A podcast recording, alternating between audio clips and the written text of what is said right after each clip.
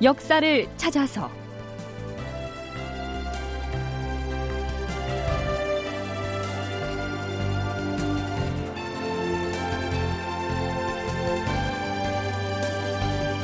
제 815편. 함경도가 위급하다. 극본 이상락. 연출 최홍준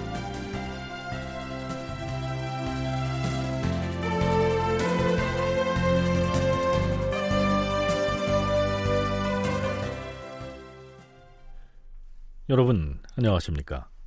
역사를 찾아서의 김석환입니다. 지난 시간에는 부산포 해전에서 전사한 녹도 만호 정운에 관련된 내용을 소개했었습니다. 그런데요, 관련된 자료들을 살피다 보니까 전장에서 산화한 동료를 추모하는 이순신의 이 지휘관으로서의 애틋한 마음이 담긴 글 한 편을 발견했습니다. 이 충무공 전서에 올라 있는 시 형식의 질문이 그거죠. 참고로 선조실록에는 정운에 대한 이러한 기사가 올라 있습니다. 선조 25년 10월 27일 임금은 경상 우감사 김성일에게는 한 품계를 올려서 가선대부를 추증하고 부산포 해전에서 전사한 대오군 정운에게는 북병사의 벼슬을 추증하였다. 북병사 이것은 함경도의 북쪽 병영에 두었던 병마 절도사입니다. 물론 부산포 해전에서 전사한 정운의 공을 높이 평가해서 사후에 추증한 벼슬이죠. 그 뒤로 조정에서는 정운의 벼슬을 한 단계 더 올려서 병조 참판을 추증합니다. 그때 이순신이 직접 나서서 정운의 제사를 지내주는데요. 이순신이 지어서 바친 질문의 전문이 이 이충무공 전서에 올라 있는 겁니다. 약간 긴데요. 조금 쉽게 풀어서 소개하자면 이렇습니다.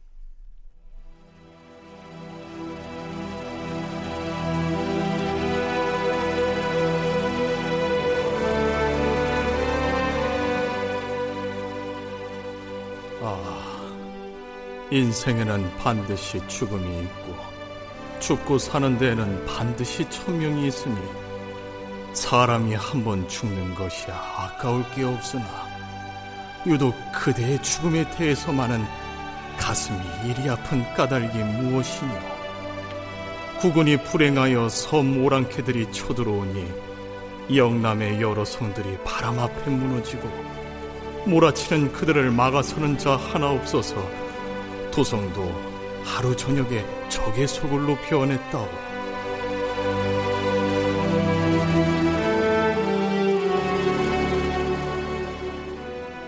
천리 먼 길 관서 지방으로 임금님의 수레가 넘어가시니 북쪽 바라보며 장탄식할 때 간담이 찢어지네. 아, 나는 아둔하여 묻지를 계책이 없었는데 그대 더불어 의논하니 구름 거치고 밝은 해 떠오르는 듯 하였도다. 작전을 세운 뒤에 배를 몰고 진격할 때, 아, 그대는 죽음을 무릅쓰고 앞장서서 쳐들어가니 외놈들 수백 명이 피 흘리며 쓰러졌고 검은 연기가 하늘을 뒤덮었도다.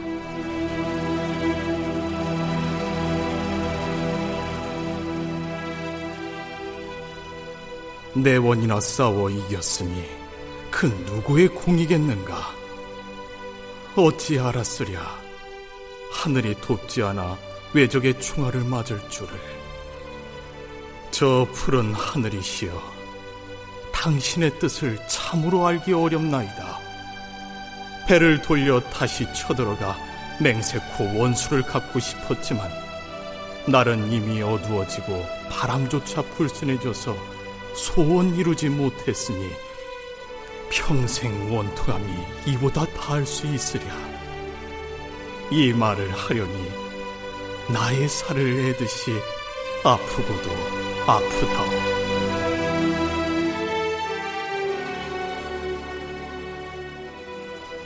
믿고 의지했던 것은 오직 한 사람 그대였는데 앞으로는 어이하란 말이오. 진중의 여러 장수들도 원통의 학이 그지없다오. 백발의 늙으신 부모님은 장차 그 누가 모실 것인지 황천까지 뻗친 원한 어이하고 눈을 감을는지 아 슬프고도 슬프도다 슬프고도 슬프도다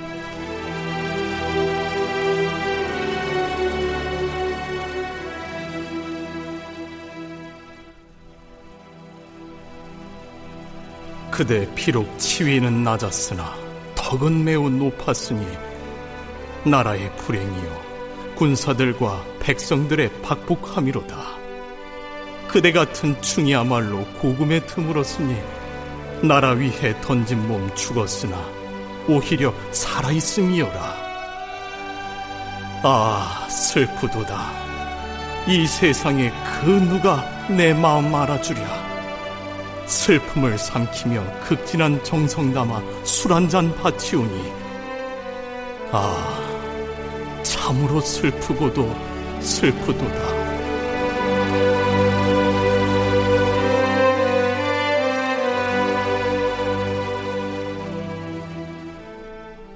네, 어떻습니까? 이순신 하면 보통 전략 전술에 뛰어난 용장으로만 인식하기가 쉬운데요. 그의 북끝에서 우러난 이 애도의 글을 통해서 전우를 향한 여리고도 또 애틋한 감성을 엿볼 수 있지 않습니까? 뛰어난 문장력까지도요.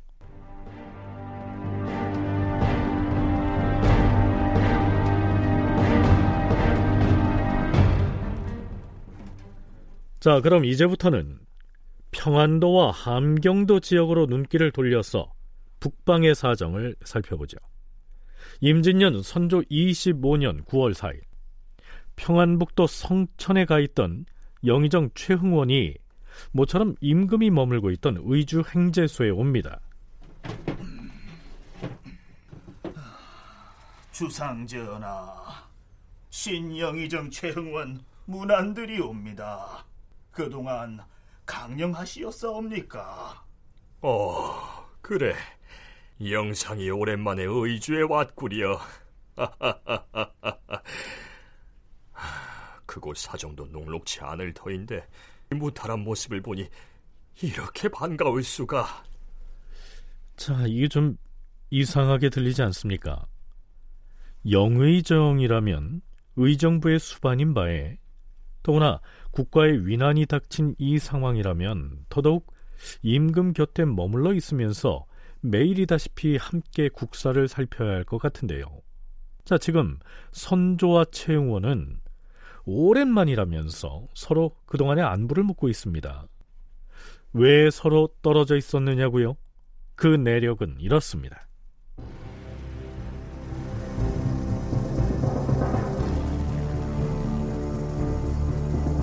임진왜란으로 한양, 개성, 평양 등 조선의 삼도가 함락되고 함경도까지 적이 침략하여 나라가 위급하게 되자 선조는 장차 요동으로 망명할 목적으로 의주 방면으로 몽진하게 되었는데 평안도 박천에서 왕세자인 광해군으로 하여금 종묘 사직을 받들고 본국에 머물도록 하였다. 이때 조정을 둘로 나누어서 의주의 행제소를 원조정이라 하고 세자가 있는 곳을 분조라 하였다. 즉 분조는 선조가 요동으로 망명할 것에 대비하여 임금을 대신해 나라를 다스리라는 왕명에서 나온 작은 조정이었다. 이에 영의정 최응원과 이항복, 이덕형 등 10여 명의 조정 중신들이 광해군을 따라 분조에 귀속되었다. 광해군은 종묘 사직을 이끌고 평안도의 맹산 양덕, 황해도의 곡산을 거쳐 강원도 이천에 분조를 두고 장수들과 각 지방의 의병장들에게 사람을 보내어 격려하고 상을 내리고 관리를 임면하는 등 활동이 활발하였다. 광해군이 이천에 머문 지 한 달여 만에 적병이 사방에서 쳐들어와서 위험이 닥치게 되자 다시 황해도를 거쳐 평안도 성천으로 갔었는데 영의정 최흥원이 광해군과 함께 평안도 성천에 머물다가 이때야 의주에 온 겁니다. 선조는 최흥원을 보자마자 광해군의 이복 형제인 두 왕자 임해군과 순화군의 안부부터 묻습니다. 듣자 하니 함경도에 들어가 있던 왕자들이 외적에게 사로잡혔다는 말이 떠돌고 있는데 이 영상은 못 들은 것이 없는가? 전하, 신 또한 상세한 내막을 알지 못하옵니다. 얼마 전 유복이란 이름을 가진 자가 성천에 와서 전해주기를 이매군과 순하군을 비롯하여 두 왕자를 호종하던 신료 대여섯 명이 모두 왜군 장수 가등청정에게 사로잡혔다라고 하였사오나 정확한 근거가 없는 말이었기 때문에 세자도 감히 전하께 고하지 못하고 우선 사람들을 강계 등지로 보내어서 정탐을 하고 있사옵니다. 하하, 어찌 이런 일이... 여기서 이럴 것이 아니라 신료들의 의견을 두루 듣고 계책을 세워야겠다. 승진은 대소 신료들을 편전으로 들라이르라. 네. 우리 프로그램에서는 이미 788편과 789편을 통해서 함경도에서 국경인의 반란이 일어났다 하는 사실을 방송한 바 있습니다. 이때 반란을 주도했던 국경인이라고 하는 지방관이 임해군과 순화군을 비롯해서 두 왕자를 수종하던 관리들까지 모두 붙잡아 일본군 장수 가등청정에게 포로로 넘겨버렸었는데요. 이러한 정보가 의주 행제소에는 아직까지 제대로 전해지지 않았던 모양입니다.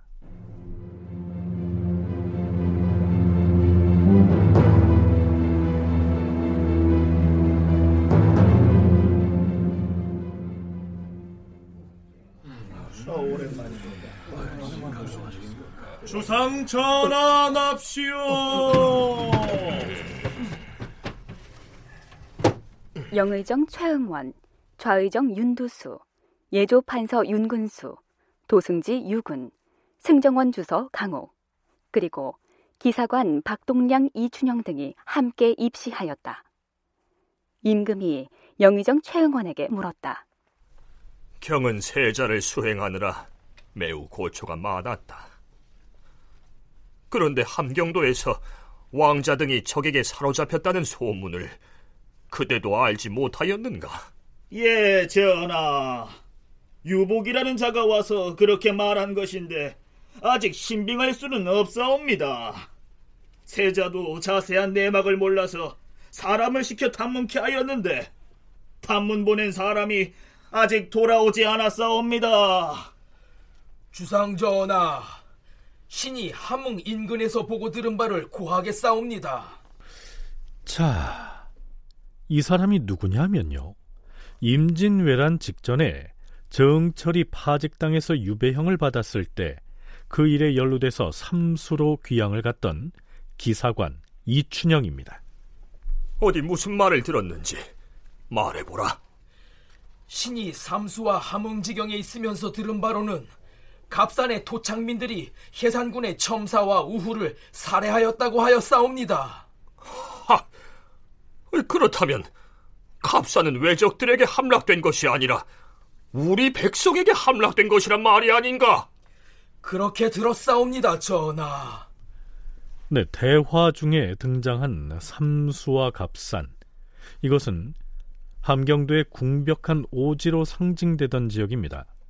세종이 육진을 개척할 때부터 남쪽 사람들을 그곳으로 강제로 3인, 그러니까 이주시키는 바람에 불만이 아주 많고 민심이 흉흉했지요. 이후에 이징옥의 난을 비롯해서 반란이 자주 일어나기도 했었고요. 그런데다가 임진왜란을 당해서도 국경인의 난을 비롯해 크고 작은 반란 사건이 이어졌으니까 백성들과 기존의 관리들은 불안감을 감추지 못했겠지요. 서강대 계승범 교수는 당시 함경도의 상황을 이렇게 얘기합니다. 우리는 반역의 땅인데 만약에 일본군이 물러간 다음에 그러면 조선 중앙 조정이 어떻게 할 것인가? 함경도를 혹시 치지 않겠는가? 그런 좀 불안감이 민심이 효용했죠. 더군다나 육진 지역이니까 그 주민들 중에는 여진계도 있지만 남쪽에서 죄를 짓고 그러니까 상당히 험악한 곳입니다. 그러다 보니까 거기에 부임한 무장들은 그냥 채찍으로 강하게 또 눌러 눌러버리는 것이기 때문에 민심이 상당히 안 좋았어요. 그러니까 일본군이 들어온 틈을 이용해서 밀란 수준의 반란이 일어나 버리니까 거기에 있던 그 장수들이라거나 행정 뭐 지방 사또라거나 다 산으로 도망가 버렸죠. 사정이 이러했습니다. 선조와 신료들의 얘기 좀 더 들어보시죠. 함경도의 북병마사가 여진 오랑캐한테 외적의 토벌을 청했다는 말이 있던데 그것이 사실인가? 전하, 어째 그런 일이 있겠사옵니까? 전혀 근거가 없는 말이옵니다. 자, 선조는요. 혹시 두만강 너머의 여진족까지 전쟁을 빌미로 조선 땅을 밟게 될까봐 경계심을 내보이는 겁니다. 실제로 얼마 뒤에 여진족의 누르아치가 명나라 조정을 움직여서 조선을 지원하겠다고 나서는 바람에 한바탕 파문이 일어나기도 하지요.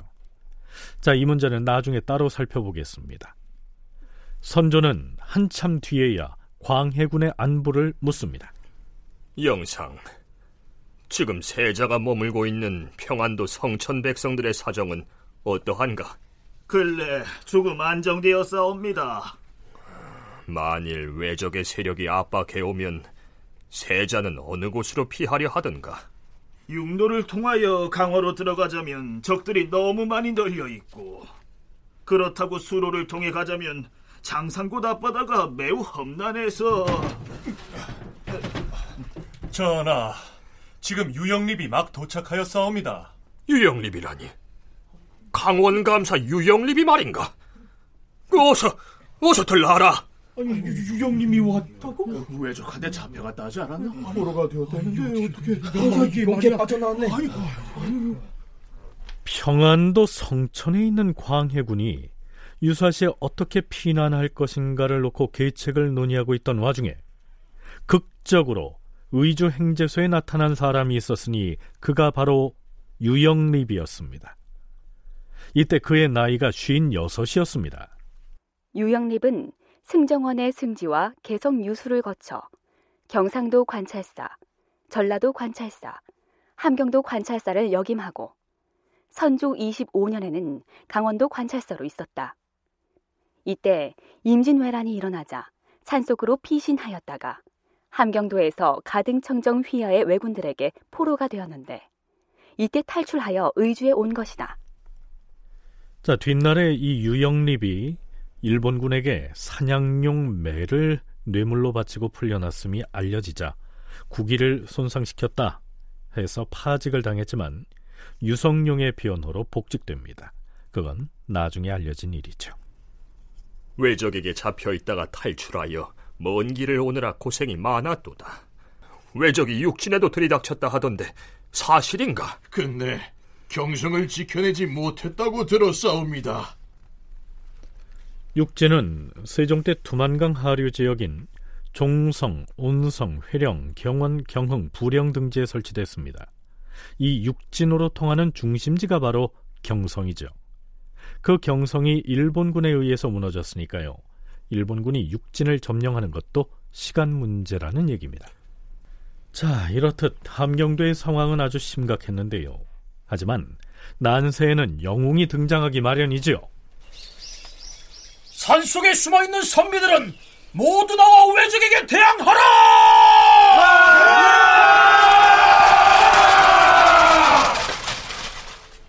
의병의 깃발을 들고 떨쳐 일어난 사람이 바로 함경도 의병의 상징으로 역사에 기록된 정문부였습니다. 다큐멘터리 역사를 찾아서 다음 시간에 계속하겠습니다.